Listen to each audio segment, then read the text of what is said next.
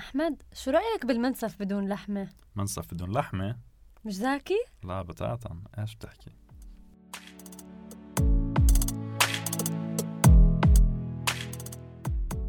عارف بتشوفي كيف إذا حدا بيحكي إنه ما بده ياكل لحمة كيف بتصير وجهة نظر الناس يا إلهي. يا إلهي كأنه عمل مصيبة.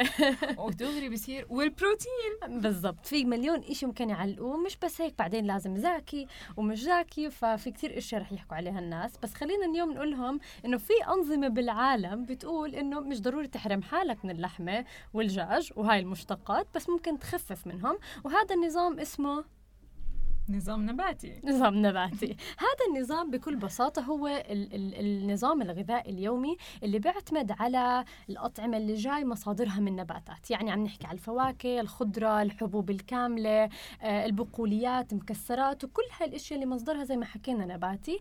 مش بالشرط إنه ممنوع ياكل لحمة ودجاج أو حتى ألبان ولكن قد ما بنقدر بنخفف منها. فبكل بساطة هو مش نظام نباتي 100% ما بحرم حاله ولكن استهلاكه من هاي المنتجات الحيوانية قليل جدا. مزبوط. يعني هو نفس النظام اللي كان فعليا أجدادنا بالمنطقة بتبعوه اللي بنسميه نظام البحر الأبيض المتوسط اللي ناكل منتجات حيوانية بس بالمناسبات صح؟ بالضبط بالضبط. وهذا النظام كتير مفيد لأنه عم ناخذ فيه ألياف كتير عم ناخذ فيتامينات عم ناخذ معادن وفي كتير حتى مكونات بدناش نحكيها بأسمائها العلمية ولكن لها دور وإثباتات علمية إنه لها كتير فوائد جسم الإنسان. يعني بكل بساطة دائما بتسمع أخصائيين التغذية بيحكوا لونوا الأكل تبعكم. فبنشوف إحنا إنه الخضار والفواكه والبقوليات وهي الأشياء بتيجي بألوان كثيره وهي هي الأشياء اللي إحنا بندور عليها بالأكل تبعنا. بشكل أساسي. 100% بدنا نحاول اليوم نحكي لهم إنه هذا النظام الغذائي النباتي وبدي أرجع أذكر إنه نباتي مش قصدنا إنه 100% ممنوع لحوم ولكن هذا النظام النباتي له كثير فوائد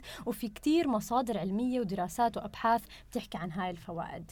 وهلأ عشان هيك الفوائد تبعته عم بتشجع كثير ناس بإنهم يجربوا ينتقلوا على هذا النظام وعم بيجربوا يدوروا على معلومات عنه. فبدنا نقول لهم بإنه إذا اتبعوا هذا النظام رح يقدروا بإنهم يحسنوا من العمليات الايضيه اللي عم بتصير عندهم. بنلاقي بإنه في دراسات تحكي مستويات الطاقة عند هدول الأشخاص بتكون أعلى. ممكن بإنه يصير في سيطرة على الوزن بشكل أفضل بسبب مثل ما قلنا قبل شوي إنه عندنا ألياف أكثر وبنفس الوقت معظم هاي المواد الغذائية محتواها من السعرات كمان بتكون بتكون أقل فبيقدروا ياكلوا أكثر بس بسعرات أقل. كمان نقدر نساعد بعض الحالات اللي بيكون عندهم ارتفاع دهون الدم صح؟ هاي بتعملنا أثر كتير كبير. يعني بتخيل إنه صار في كتير دراسات عم تحكي على الأمراض يعني سواء عم نحكي على أمراض مثل السمنة عم نحكي على أمراض القلب والشرايين عم نحكي على السكري كلها صار في إثباتات. طبعا إذا الواحد التزم فيها كمان لفترة خلينا نحكي 24 شهر على الأقل لأنه أكيد مش إذا الواحد مشي عليها أسبوعين بعد الأسبوعين تمام أكيد لا. بس يعني هاي بكل بساطة مش نعمل تحديات صح؟ أكيد لا أكيد لا. بده يكون الواحد ملزم فيها وعادة الالتزام رح نيجي نحكي أكيد خلال هاي الحلقة على كيف ممكن يلزم فيها. بس بده يكون فترة بين متوسطة لطويلة عشان يقدر ياخذ هاي النتائج سواء على مستويات الدهون بالجسم مستويات السكر بالجسم وطبعا زي ما حكينا الوزن. حتى علا بنشوف بإنه في كتير مناطق بالعالم اللي بيسموها بالعادة بالإنجليزي البلو زونز اللي هي بيكون معدل عمر الأشخاص فيها أعلى. بالأغلب بيكونوا متبعين أنواع حميات أقرب للحمية اللي إحنا عم نحكي عنها اليوم. صح وهذا الحكي مرتبط بجهاز المناعة ومرتبط كمان بالعلم اللي هلأ كل الدنيا عم تحكي عليه اللي هو البكتيريا.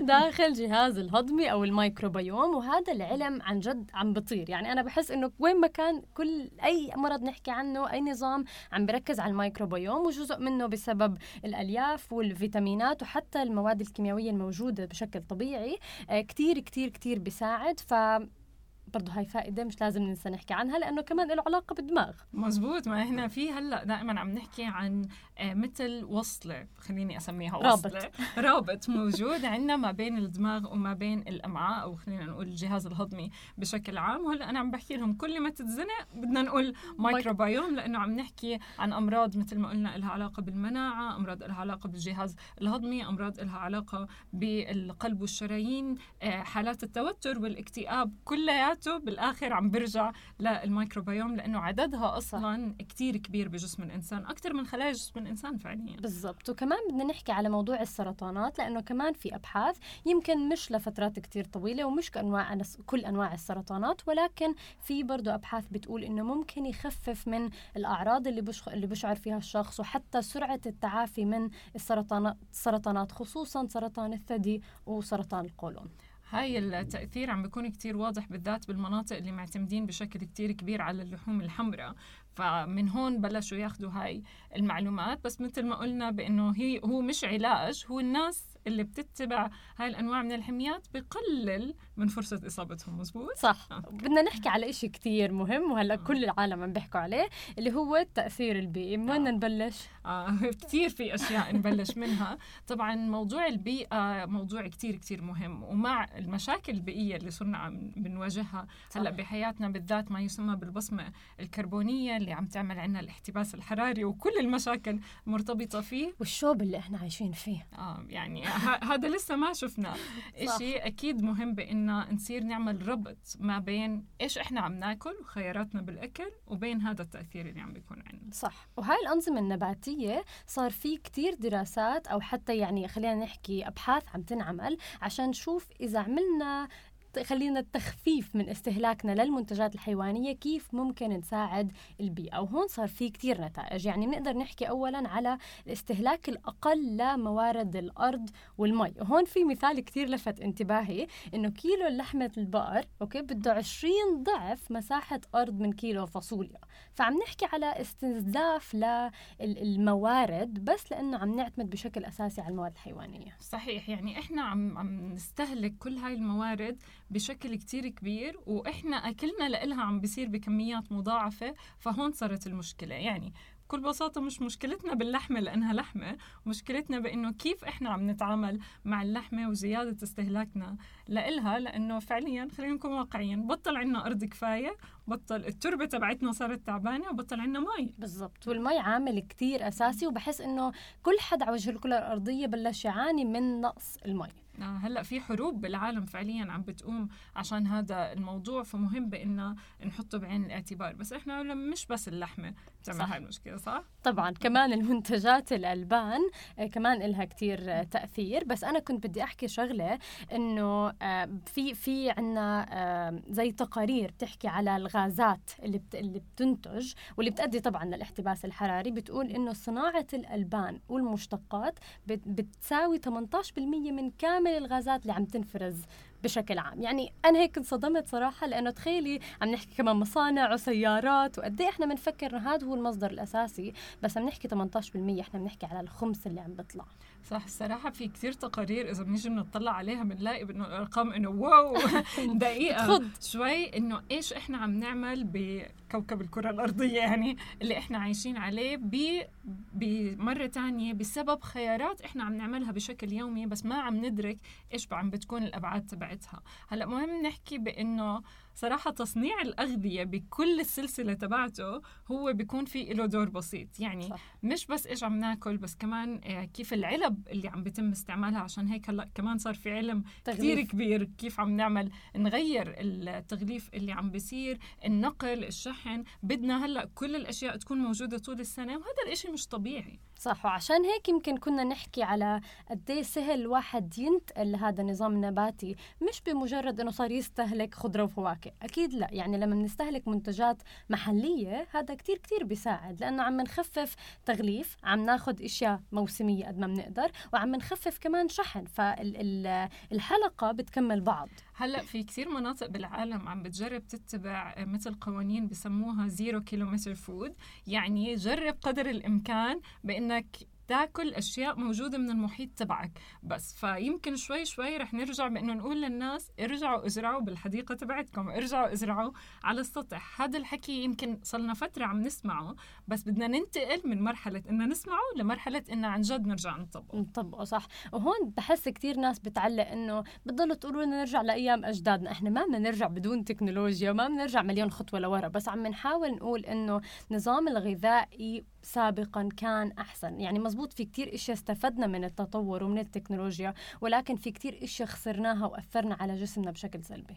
وعشان هيك كنا نشوف بأنه زمان الناس ببعض هاي ال- الفوائد اللي كنا عم نحكي عنها قبل شوي كان الوضع تبعهم أحسن وما كانت موجودة بهذا الشكل وبهاي الكمية. أكيد ما بنحكي بأنه هو حل سحري وإذا بنتبع هذا النمط رح نحل كل المشاكل اللي موجودة عندنا بس زي ما بقولوا يعني one piece at a time. شوي شوي بدنا هيك نصير نظبط شوي شوي من العادات تبعتنا عبال ما نقدر نوصل لمكان صح. أحسن. وكمان الناس يمكن تستصعب الفكرة بس هو ممكن يكون التغيير بشكل تدريجي. يعني مش لازم مرة واحدة زي ما حكينا أني أنا أستغني عن كل هاي المنتجات. يمكن يكون بشكل تدريجي أعمل أيام كاملة مثلا أنا نباتي أو أنا مثلا دايما أكلي فيه لحمة أحاول أو أوجد وصفات جديدة بدون لحوم بدون دجاج. إحنا بنضل نقول لحمة بس إحنا قصدنا كل المنتجات اللحوم، الحيوانية آه. بالضبط. اللي موجودة عندنا. طبعا كمان في بعض الشركات بنقدر نشوف بأنه عندها زي ما بسموه بعد بيئي شوي. يعني بتجرب قدر الإمكان بأنها تستعمل تغليف يكون مناسب للبيئة بشكل أكتر بأنها تجيب من, من مصادر آه، خلينا نحكي محلية أو تشتغل بس بشكل موسمي. حتى عم نحكي هون عن الأغذية اللي بتكون معلبة أو بتكون مفرزة. هاي كمان تعتبر خيارات متاحة بالنسبة لإلنا.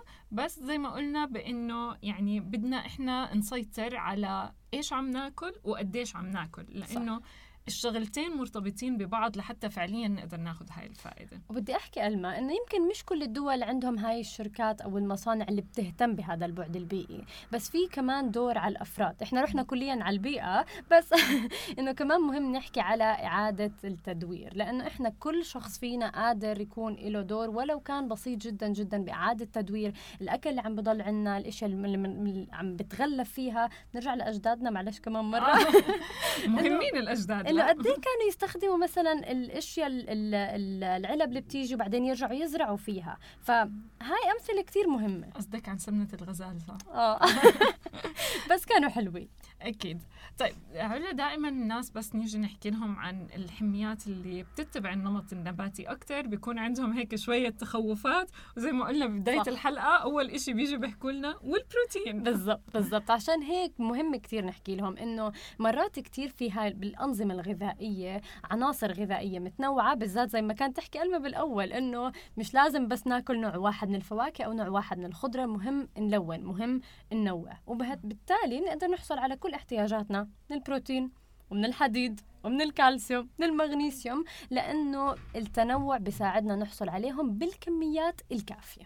صحيح. وفي دائما بس بضل عنا آه ال B12 هاي بيكون مشكلة بالنسبة للأشخاص اللي بتتبعوا حميات نباتية خالصة اللي هي بالإنجليزي بسموهم vegan هلأ صاروا يستعملوا المصطلح الخضري بالعربي أكتر. ولكن إذا إحنا بندخل هاي المنتجات الحيوانية زي ما قلنا بكميات بسيطة فإحنا بنقدر نغطي كل هاي الاحتياجات بدون ما يكون في عنا أي مشكلة. صح. بس بصير نحكي إنه في بعض الأشخاص لازم ينتبهوا قبل ما يمشوا بهيك نظام اللي هم مين؟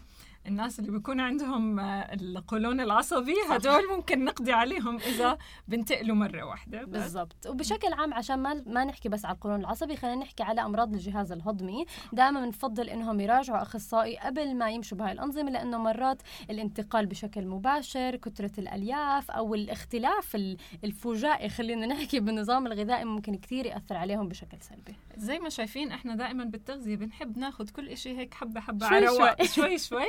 لأنه هذا الإشي أساسي لحتى يكون في عنا الفرق آه، بدون ما يعملنا أي سلبيات على الجسم وبنفس الوقت حتى يكون مستدام قدر الإمكان. صح بس ما إنه حكينا عن المستدام بصير كمان أحكي على أحد التعليقات اللي بيعملوها الناس على السعر. آه أكيد. هذا هذا موضوع مهم يمكن نحطه بعين الاعتبار. بس نقول لهم نباتي بصير يقول آه بس كتير غالي لأنه بدي الاقي بدائل لا. هاي ال- ال- العناصر الغذائية المهمة ببديل غالي وسعره كتير أغلى. وهذا الحكي مش كتير دقيق. إحنا كتير مهم نحكي بإنه الأنظمة النباتية اللي عم نحكي عنها بدنا نظام نباتي طبيعي. يعني ما بدي تروح تشتري من السوبر ماركت حليب لوز وحليب صويا وأشياء هيك تكون مغلفة. لا إحنا بنحكي بان نختار أنواع خضرة أكثر أنواع فواكه أكثر حبوب كاملة البقوليات. مثل ما قلنا صراحة البقوليات كتير مظلومة مع إنها كانت موجودة بقوة بال- بالحمية تبعتنا زمان. هاي اللي بدنا ألما كيف؟ بقوه فما بدنا نروح لأغذية نباتية مصنعة بدنا أغذية نباتية طبيعية. طبيعية بالضبط. يعني خلينا نقول إنه بالنهاية نرجع للنقطة الأولى اللي حكيناها بالأول إنه لما نقول نظام نباتي إحنا عم نشجع الناس إنهم يستهلكوا المصادر النباتية بكميات أكبر من المصادر اللي هم حاليا عم بأخذوها. نحاول نخفف بشكل تدريجي المصادر الحيوانية اللي عم نستهلكها سواء كانت عم نحكي على اللحوم لحمة دجاج سمك وكمان البيض والألبان ومشتقاتها. ودائما نخلي موضوع البيئة ببالنا بكل إشي عم نعمله بالأكل وبأشياء تانية لأنه بدون بيئة إحنا ما رح نقدر نكون موجودين. صحيح. تقدروا تلاقونا على كل منصات البودكاست مثل SoundCloud، Apple Podcast، Google Podcast وكمان Spotify يعني وين ما تحركتوا بتلاقونا. اسمعونا وكونوا معنا دائما على تواصل بنحب نسمع أفكاركم ومقترحاتكم.